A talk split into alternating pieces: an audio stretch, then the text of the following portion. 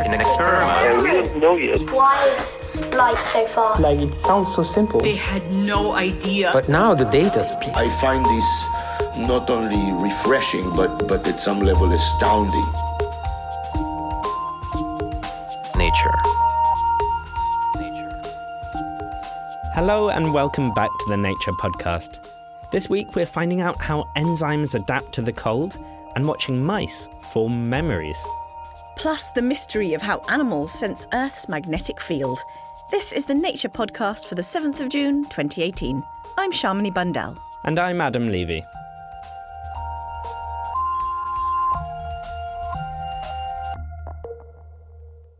Crucial to every last cell on Earth are enzymes. These molecular machines are catalysts, overseeing the chemical reactions in the cell.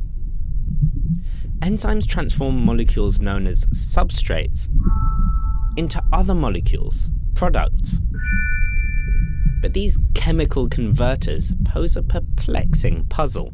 The problem is it's well known that uh, chemical reactions actually slow down generally with lower temperatures. This is Ashok Deniz, a biophysicist at the Scripps Research Institute. So, because chemical reactions slow down at lower temperatures, if you cool a particular enzyme, it works more sluggishly. But if you look at the enzymes of organisms that are adapted to live in cold conditions, this isn't what you see. In fact, in low temperature organisms, uh, enzymes actually work at similar uh, rates, let's say, as enzymes in uh, room temperature. How do these enzymes do that at lower temperatures? So that, that's the conundrum.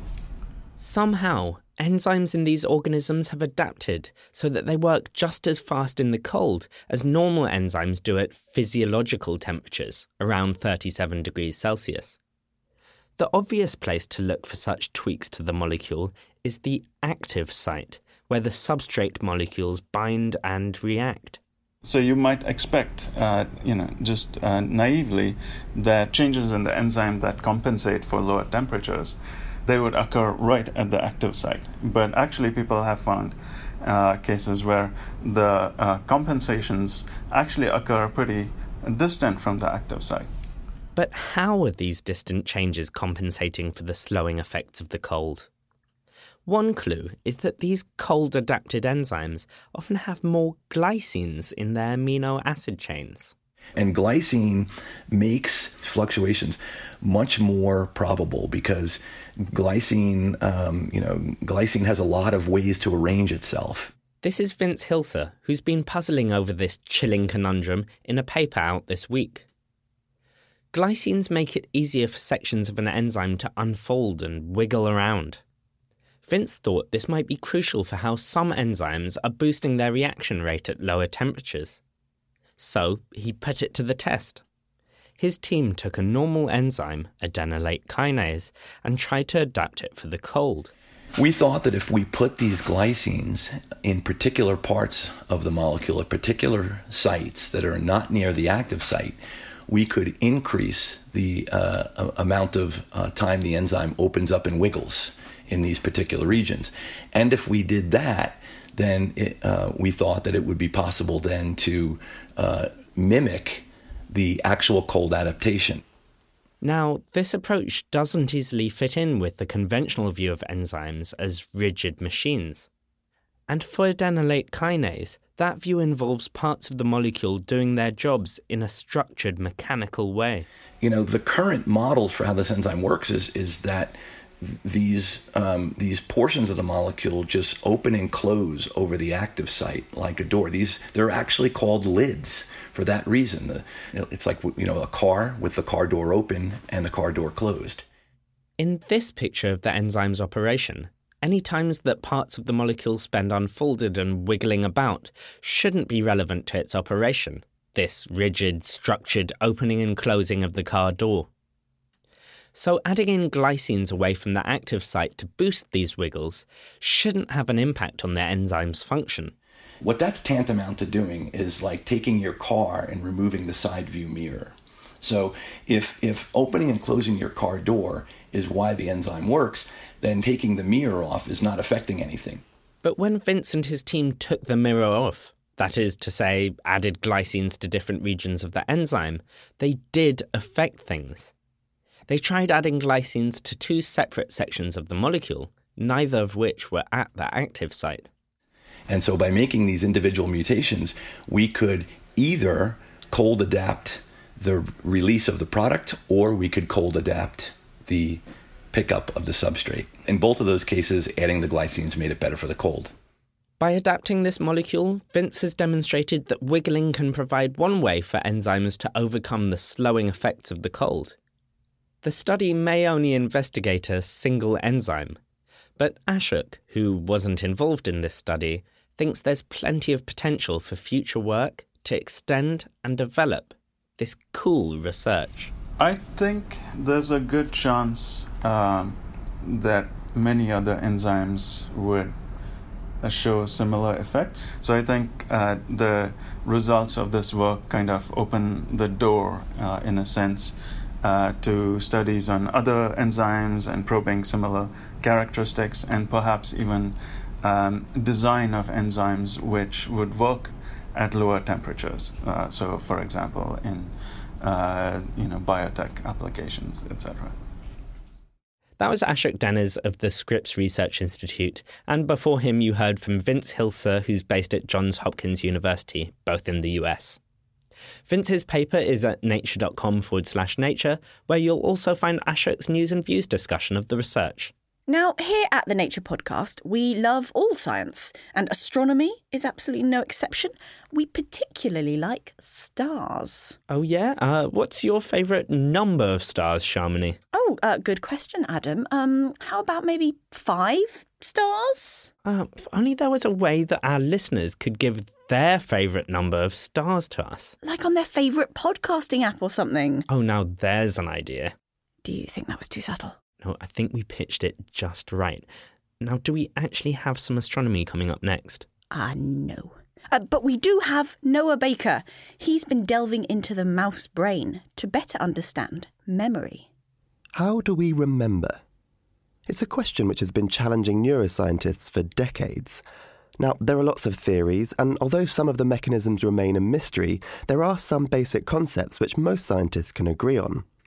For example, one of the areas of the brain crucial for memory formation is the hippocampus. This appears to be the first port of call for new memories. Here's Thomas Hainmuller from the University of Freiburg in Germany. So it seems to be that indeed, when you store or try to store a new memory, initially it is represented by the hippocampus, but then it will be transferred to some other part of the brain later on. The hippocampus, for the most part, seems to act as a temporary or intermediate memory storage before those memories are shipped off to other areas of the brain. So, in mice, there is conclusive evidence that um, already after around 10 to 15 days, these memories are, um, are consolidated into other brain areas, like in cortical areas. Thomas is interested in a particular part of the mouse hippocampus. So the hippocampus is actually it's composed of several subareas and it starts with the dentate gyrus. It has a very unique cell type, the granule cell, which is a neuron that first of all it's generated throughout adulthood. So there are continuously new granule cells integrated into that brain circuit, which is rarely the case in other parts of the brain. And also, these cells are very unique because they fire very little. To gain a better understanding of what these relatively quiet granule cells are doing, Thomas used one particular marker of memory. So we were looking um, for a certain manifestation of a memory. It's also called an engram. So basically, it would be a cell, a group of cells that is active during the encoding of a memory and probably is going to be reactivated during the um, retrieval of that memory. To monitor these patterns of firing neurons, engrams, Thomas and his colleagues used a technique much loved by neuroscientists two photon imaging. We have basically all the neurons in the hippocampus labeled with a transgenic calcium indicator that makes them pretty much light up every time that um, these cells fire action potential and calcium comes into the cell. And then we use a two photon microscope to record video data from these neurons So, therefore, we are able to record simultaneously from up to several thousand neurons in one animal at each point in time. For this procedure to work, Thomas needed to keep the mouse's head still in relation to the microscope. But in order to study its memory, ideally it should be able to move around. The solution? Put the mouse in virtual reality. We place it on a styrofoam ball that floats on air, and the mouse can run on this ball. And we track the motion of the ball underneath the mouse and use it to control a kind of video game. And we place monitors around the mouse that displays this video game to the mouse. So basically, when the mouse runs forward on the ball, it will move forward through the virtual world and it will see it's moving through the virtual world on the monitors. By letting his mice run down different virtual corridors, Thomas could monitor how neurons encode changes in the environment.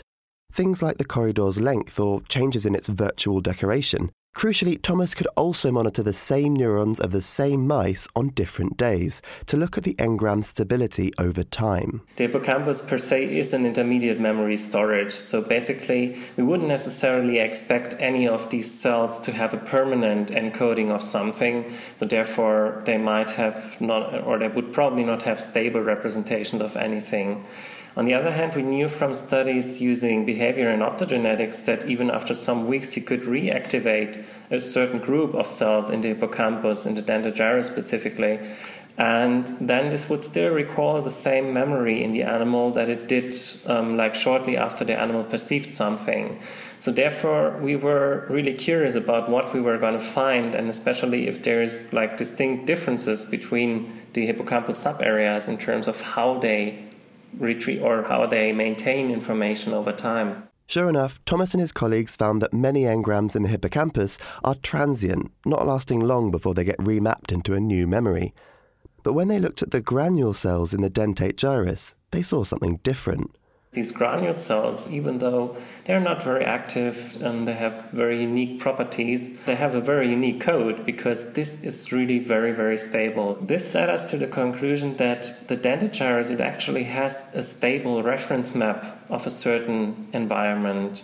Thomas described this as being a bit like a blueprint, a basic unchanging map onto which more dynamic and changeable details can be added later.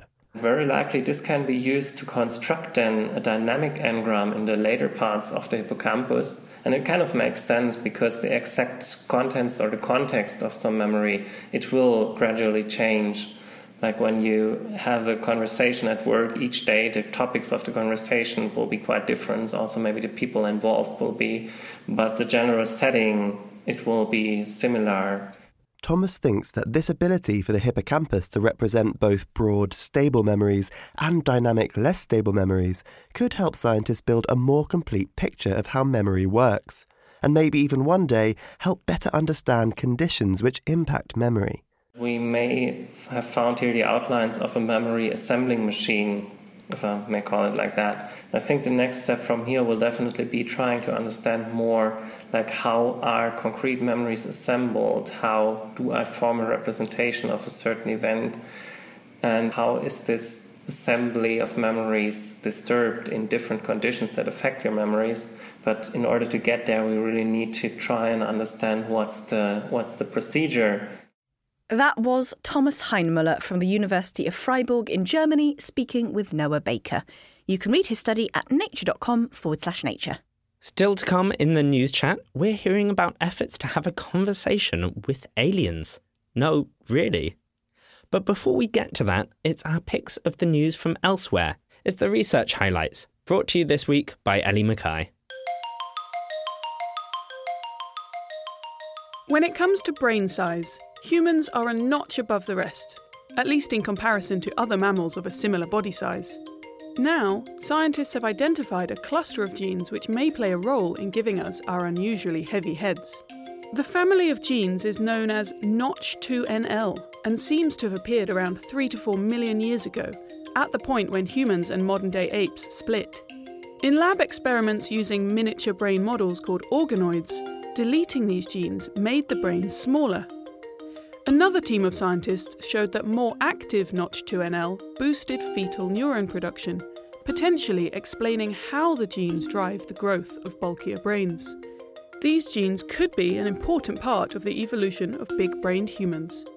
To read more, find this top notch paper in Cell.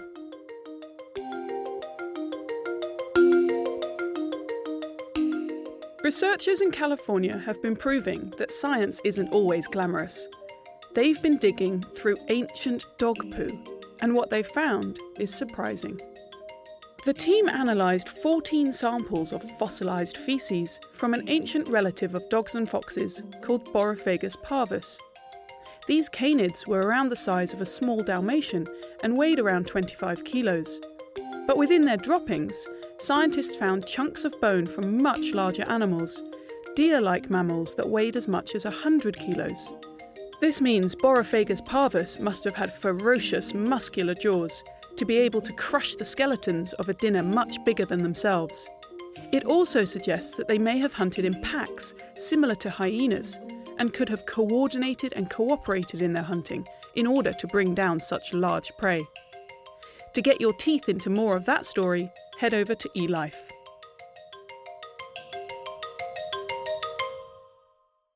Next up in today's show, reporter Benjamin Thompson has been exploring how animals get from A to B using the Earth's magnetic field. Listeners, I am pretty terrible at finding my way. Asking me to get somewhere without my smartphone is a mistake.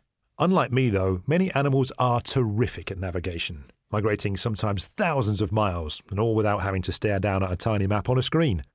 In this week's Nature, Henrik Mouritsen from the University of Oldenburg in Germany has written a review looking at long distance navigation. I gave him a call, and he gave me a couple of impressive examples. One is uh, these uh, bar-tailed godwits that migrate from Alaska to New Zealand in a single flight over eight to nine days and nights with no option to land, and they can't swim. So that's pretty impressive. In Australia, there is a moth called the bogong moth, and it is common in central Australia in the wintertime, but it escapes the heat of the summer and goes to a few specific caves in the snowy mountains uh, in southeastern Australia. And the animals that relocate those curves over a distance of maybe 1500 kilometers has never been there before and still locates exactly the same caves. Now, these are just two examples, and there are countless more. But exactly how these feats are done is, well, it's rather debated. In his review, Henrik explores some of the different cues that animals use to find their way. Many animals are known to be able to detect the Earth's magnetic field, which offers a number of advantages when it comes to navigation. Well, the magnetic field of the Earth looks as if someone had placed a big bar magnet in the center of the Earth, and the magnetic field lines now leaves the poles, curve around the Earth, and come back in at the other magnetic pole. And the magnetic field has a number of characteristics that can be very useful for navigation. The magnetic field intensity is about 60,000 nanotesla at the magnetic poles and about 30,000 nanotesla at the equator. So, generally, if you measure magnetic intensity, you have a pretty good idea where you are on the north south scale. Now, the direction of the magnetic field, it will be good for a compass to give you a north south reference. And if you now compare the direction of magnetic north compared to geographical north, you get what's called magnetic declination. And that would be a really good cue in some parts of the Earth to determine where you are east west. So there are many different aspects of the magnetic field that birds and sea turtles and a number of other animals can use to navigate on a global scale. But the biggest scientific question remains how do these animals actually sense this magnetic information? And this is a huge question. How do animals detect the magnetic field and the subtle differences in it to know where they are or where they're going? Well, there are two major hypotheses that both have support in different kinds of animals and sometimes in, even in the same type of animal. So, one way you can detect magnetic fields is if you have a little iron oxide crystal, for instance, magnetite, that will turn like a compass needle basically. That biological organisms can generate such particles is proven because there are so called magnetotactic bacteria, which are basically swimming compass needles. But while some bacteria may use the magnetite method, Henrik suggests the evidence of this system in other organisms is lacking. Nobody has so far been able to locate magnetite assemblies at a consistent location in many individuals of the same species and connected to nerve tissue.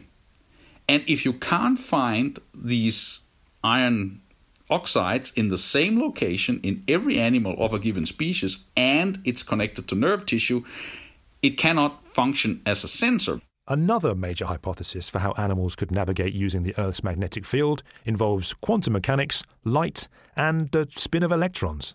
The magnetic compass could be light dependent and based on radical pair chemistry. Now, a radical pair is a molecule or, or uh, two molecules closely associated, which generates two unpaired electrons. And to do that, you need energy input, and that's the light. And if certain conditions are fulfilled, this radical pair is now sensitive to the direction of the magnetic field in the sense that the magnetic field influences the way that the electrons spin. And depending on how these electrons spin, the chemical characteristic of this molecule changes. And in this way, you can generate a chemical compass. A quantum system like this could be incredibly sensitive to variations in the Earth's magnetic field, useful for accurate navigation. There's even a potential candidate for the system, a particular class of molecules called cryptochromes that have been found in the eyes of migratory birds.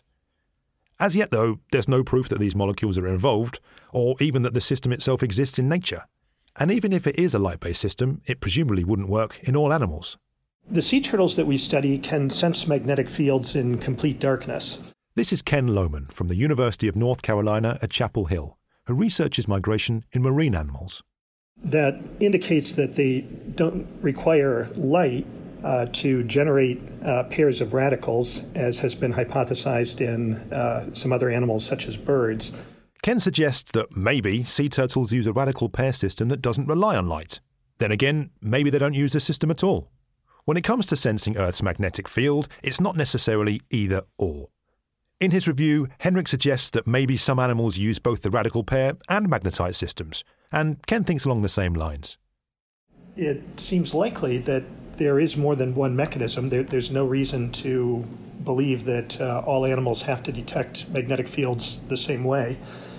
Uh, the Earth's magnetic field has been around as long as animals have been, and it's perhaps not surprising that uh, different groups have evolved ways of taking advantage of the Earth's field. Uh, so it seems plausible, at least to me, that uh, there, there might be more than one mechanism, uh, or even that multiple mechanisms might exist in the same animal. Getting to this final answer on the system or systems that animals use to detect Earth's magnetic field will likely require a combination of scientific fields, covering everything from quantum physics to neuroscience. And we haven't even talked about the other methods that animals could use to navigate olfaction, landmarks, temperature, the list goes on. It might take a while longer yet, but perhaps soon researchers will be able to unlock the secrets of how animals are able to achieve incredible feats of navigation. That was Benjamin Thompson. He was speaking to Henrik Mouritsen and Ken Lohmann. You can read Henrik's review over at nature.com forward slash nature. Finally, this week it's time for the news chat, and joining us in the studio for her news chat debut is senior editor of the Nature Briefing, Flora Graham. Hi, Flora. Hi. Now, first up, there's been a review of European Research Council projects. What were they assessing in this review? Well, this was an independent panel of experts who were looking at how successful these projects were. I mean, this is Europe's most prestigious funding body. It gave away almost 2 billion euros last year. So, what this panel of experts found was that nearly one in five of these projects funded by the ERC did lead to a scientific breakthrough. So, they've got big impact. And another interesting point is that the ones that were most successful were also deemed to be higher risk. So, what experts are saying is it's worth putting money into these high risk projects because they actually are having big rewards. And how do you actually assess what what is a higher risk project in the first place? What what does that mean? The the way they did the assessment is they the experts were given a random sample of representative projects. So they were asked to kind of answer certain questions about these projects. How much impact did it have?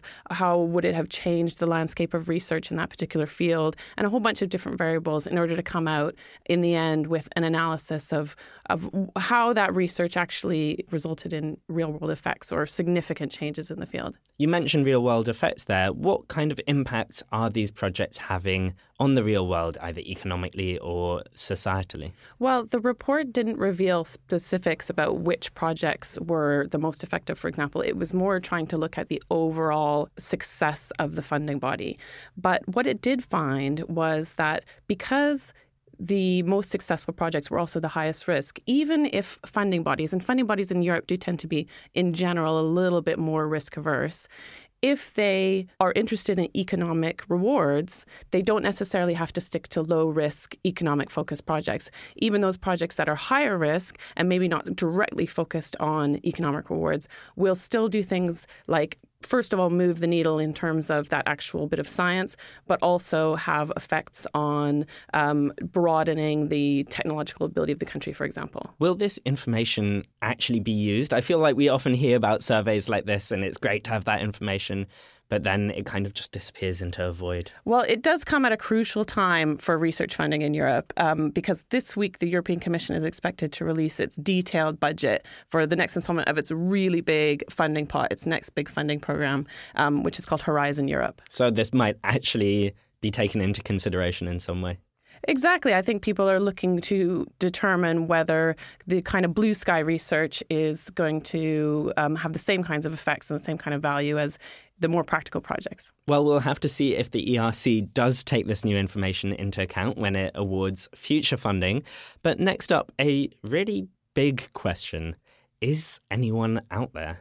That is a big question. I think that people are starting to feel more and more confident that with all of the exoplanets that we're finding, some of them not that far away, um, some of them we can tell they're in that you know habitable zone, the Goldilocks zone, nice and close at the perfect distance to their star. People are starting to think that uh, this long-held fantasy that we've had, the aliens are going to be contacting us, or we're going to be contacting them soon, is getting a little bit more real, and that's probably why um, a group of linguists last week have had the, their first meeting to talk about the real nitty-gritty of how we can communicate with aliens. And this isn't just picking up messages; it's actually thinking about how we would send messages out there to aliens. Exactly. So this this uh, group is called METI. You might have heard of SETI, the Search for Extraterrestrial Intelligence. They were in the movie Contact.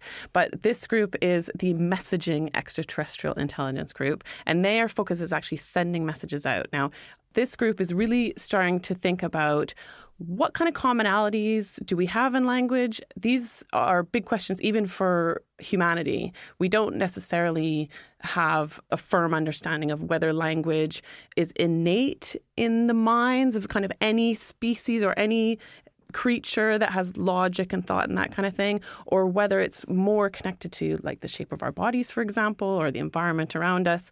So in the first case, we might be able to get to common ground with any thinking logical species. But in the second case, if it's really about the shape of our bodies and our planets, um, there might be cases where we and aliens could kind of never ever come to a point where we could communicate. Well, it sounds very difficult even to start thinking about how to answer this question. So, first, perhaps a more simple question. How physically would we get a message out there? Would we just blast radio signals into the sky. I think that what this group is focusing on are these exoplanets that are nearby and that are in the habitable zone. So I think the idea is rather than blast in every direction at once. Let's try to focus on those planets that have a higher potential for alien life. And it wouldn't necessarily just be organizations like METI who are trying to do this, though, right? Yeah, I mean, in theory, if you had access to the equipment needed, anyone can do this. And uh, the linguist we spoke to, Sheri Wells Jensen, she did talk about the fact that there are apparently people out there who have radio telescopes who are sending out signals. And one of the things her group is trying to do is actually create a database of all the signals that are being sent out. Because their concern is, let's say at one point, one of these does hit the jackpot and an alien race does reply, and we don't have a record of which signal was sent out or when or what it said. Well, we, we'd be in a bit of a pickle. Now, let's say uh, an alien life form does reply to one of our messages. We know what the message we sent was. How do we begin to unpick that? Uh, have they thought about whether we'd even be able to recognize that it was a message in reply?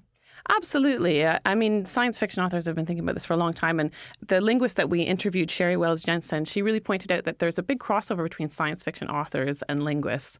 So these are questions that people are exploring. Um, of course, there's kind of a, a common consensus that things like mathematics naturally drop out of let's say, for example, building radio telescopes. So once a civilization is at a point where they're able to build the kind of mechanisms that can do this kind of communication, hopefully we might have some common ground, whether it be mathematics or the kind of music and patterns that come out from that. So we could just share equations with each other for a while. Sure, that's what we do now, isn't it? And more or less, that is the nature of the Nature podcast. And on that note, we should probably wrap things up. Flora, thank you for joining us. Thank you. And Flora, as I mentioned, is editor of the Nature Briefing, which is a daily email keeping you up to date with all the latest science news. Flora, where can they track that down if they want the latest oh, science news? Oh, you news? should head straight to nature.com slash briefing to sign up right now. That's it for this week's show, but we'll be back with all the in depth research news at the same time next week. Until then, I'm Shamini Bundell. And I'm Adam Levy. Thanks for listening.